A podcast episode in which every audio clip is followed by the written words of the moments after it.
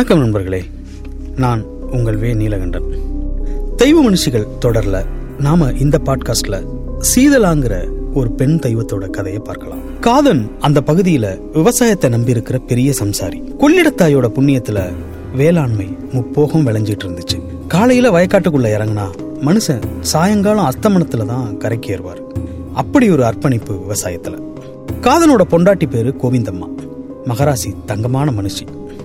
யாருக்கும் தீங்கு வின நினைக்க மாட்டான் பசின்னு வந்து நின்னா தனக்கு இருக்கோ இல்லையோ மொத்தமா அள்ளி கொடுத்துருவான் விளையிற வெள்ளாமையில சரிபாதிய கோயில் தான தர்மம்னு பார்த்து பார்த்து அள்ளி கொடுக்குற மனுஷி அவ.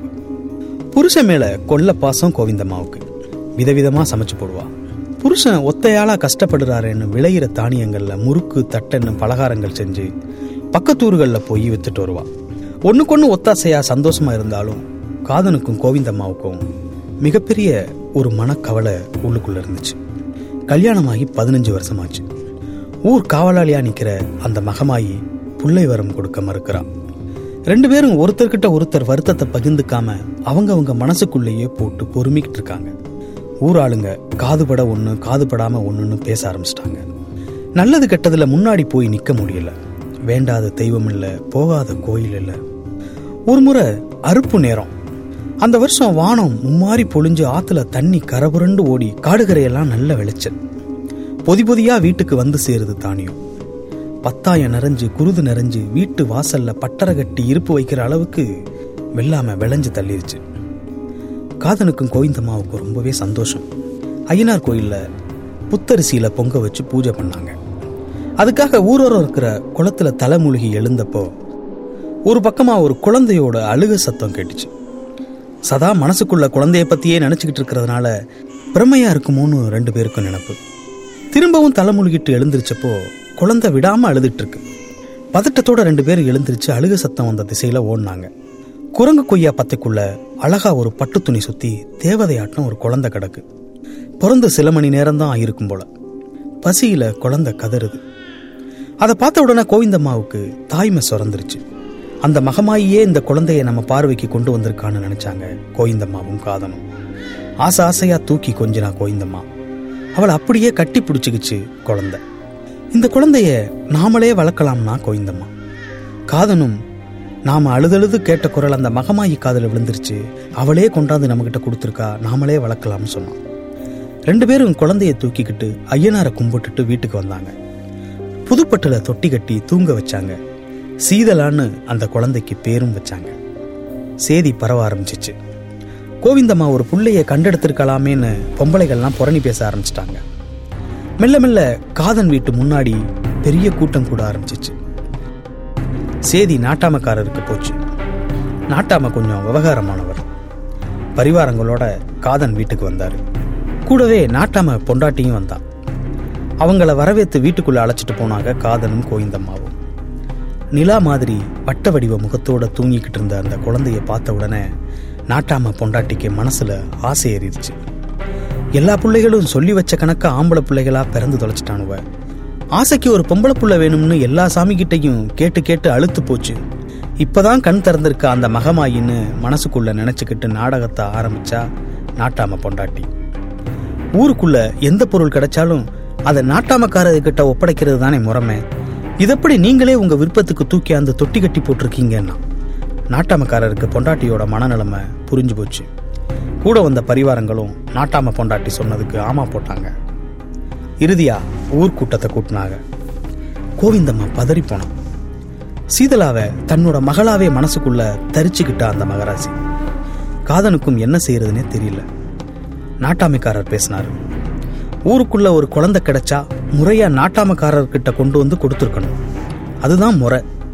காதனும் கோவிந்தம்மாவும் அவங்க சொத்தா மாத்திக்கிட்டது தப்பு. ஊராளுக என்னப்பா சொல்றீங்க? அப்படின்னு கேட்டாரு நாட்டாமக்கார்.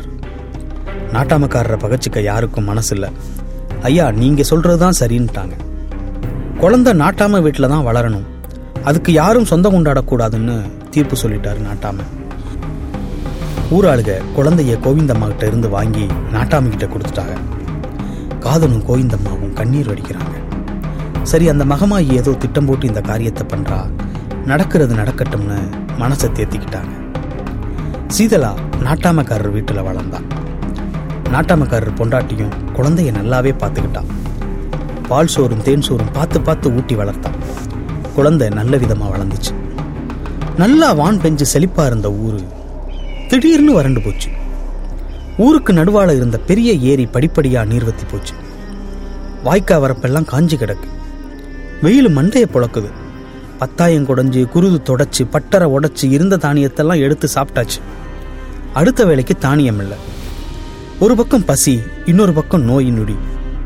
அம்மை நோய் வந்து பிள்ளைகளை வதைக்குது. ஆடு மாடெல்லாம் கொத்து கொத்தா செத்து விழுது. நாட்டாமைக்காரர் பொண்டாட்டி படுத்த படுக்கையாயிட்டா. நாட்டாமைக்கும் காலு கையெல்லாம் வலுவிழந்து போச்சு. சாமியாடிக்கிட்ட போய் குறி கேட்டாரு நாட்டாம மகமாயி கோபம். எதை செய்யக்கூடாத தப்பை செஞ்சிட்டிய. நல்லா யோசிச்சு தப்பு என்னன்னு கண்டுபிடிச்சு பரிகாரம் பண்ணிருங்கன்னு பூடகமா சொல்லிட்டாரு சாமியாடி. நாட்டாம யோசிச்சு பார்த்தாரு. காதன் கோயந்தம்மா கிட்ட இருந்து சீதலாவை அபகரிச்சது தான் காரணமா இருக்கணும்னு புரிஞ்சுக்கிட்டாரு. உடனடியா ஊர்க்கூட்டத்தை கூட்டினார். காதனையும் கோயந்தம்மாவையும் அழைச்சு சீதலாவை கையில தூக்கி கொடுத்தாரு. தெரியாம தப்பு பண்ணிட்டேன். என்னை மன்னிச்சிருங்கன்னு அவங்கள கையெடுத்து கும்பிட்டாரு. ஊர் மக்களும் கோவிந்தம்மா கிட்ட மன்னிப்பு கேட்டாங்க. கோவிந்தம்மா மனசு குளிர்ந்து போச்சு. சீதலாவை வாங்கி மார்போடு அணைச்சிக்கிட்டா. ஆசை ஆசையா முத்தம் கொடுத்தா. வீட்டுக்கு கொண்டு போய் பார்த்து பார்த்து வளர்த்தா. படிப்படியா வானம் கருத்துச்சு. வெம்மை குறைஞ்சிச்சு. படபடன்னு மழையடிக்க ஆரம்பிச்சிச்சு. நிலமெல்லாம் பச்சை பூக்க ஆரம்பிச்சிச்சு. ஊர்ல இருந்த கெட்ட காத்தெல்லாம் ஓஞ்சி நோய் நொடியெல்லாம் மறைஞ்சிச்சு. சீதலா விறுவிறுன்னு வளர்ந்து நின்னான் நேரத்துக்கு ஒரு ஆடை உடுத்தி அழகு பார்த்தா கோவிந்தம்மா. ஊரே சீதலாவை ராஜகுமாரி கணக்கா கொண்டாடுச்சு. சீதலாவுக்கு ஏழரை வயசாச்சு. புள்ள ஓடியாடி விளையாண்டு தெரிஞ்சவ திடீர்னு படுத்த படுக்கை ஆயிட்டா. உடம்பெல்லாம் சின்ன சின்ன கொப்பளமா மாறிடுச்சு.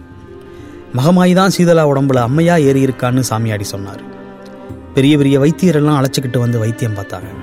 அம்மா இறங்கவே இல்லை. ஒரு நாள் அதிகாலையில் நிரந்தரமாக கண்ணை மூடிட்டா அந்த தெய்வ குழந்தை. கோவிந்தம்மாவும் காதனும் கதறி அழுதாங்க. ஊரே ஆத்து போச்சு. அந்த மகமாயி குழந்தையா பிறந்து வந்து ஏதோ ஒரு படிப்பினையை கொடுத்துட்டு போயிருக்கான்னு பேசிக்கிட்டாங்க. காதன் தன் தோட்டத்திலேயே சீதலாவை அடக்கம் செஞ்சார். அதுக்கப்புறம் நெடுங்காலம் காதனும் கோவிந்தம்மாவும் சீதலாவை அடக்கம் செஞ்ச இடத்திலேயே கிடந்தாங்க. அந்த பிள்ளைய அவங்களால மறக்கவே முடியல. புள்ள உசுரோட வாழ்ந்துக்கிட்டு இருக்கிறதா நினச்சி சமைக்கிறது செய்கிறதெல்லாம் அதுக்கும் படைப்பாங்க. காலப்போக்கில் காதனோட மரபாளிங்க சீதலாவை சாமியாவே கும்பிட ஆரம்பிச்சாங்க. கும்பகோணம் பக்கத்தில் வலங்கைமான்னு ஒரு ஊர் இருக்கு. அந்த ஊருக்கு பக்கத்தில் இருக்கிற வரதராஜன்பேட்டையில் பாடகட்டி மகாமாரியம்மன்கிற பேரில் இப்பவும் குடியிருக்கா சீதலா. சிரிச்ச முகத்தோட உட்கார்ந்துருக்கிற சீதலாவை பார்க்க ஊரு கடந்து மாவட்டம் கடந்தெல்லாம் மக்கள் வந்துட்டு போகிறாங்க அந்த பக்கம் போனால் நீங்களும் அந்த பிள்ளைய ஒரு எட்டு பார்த்துட்டு வாங்க.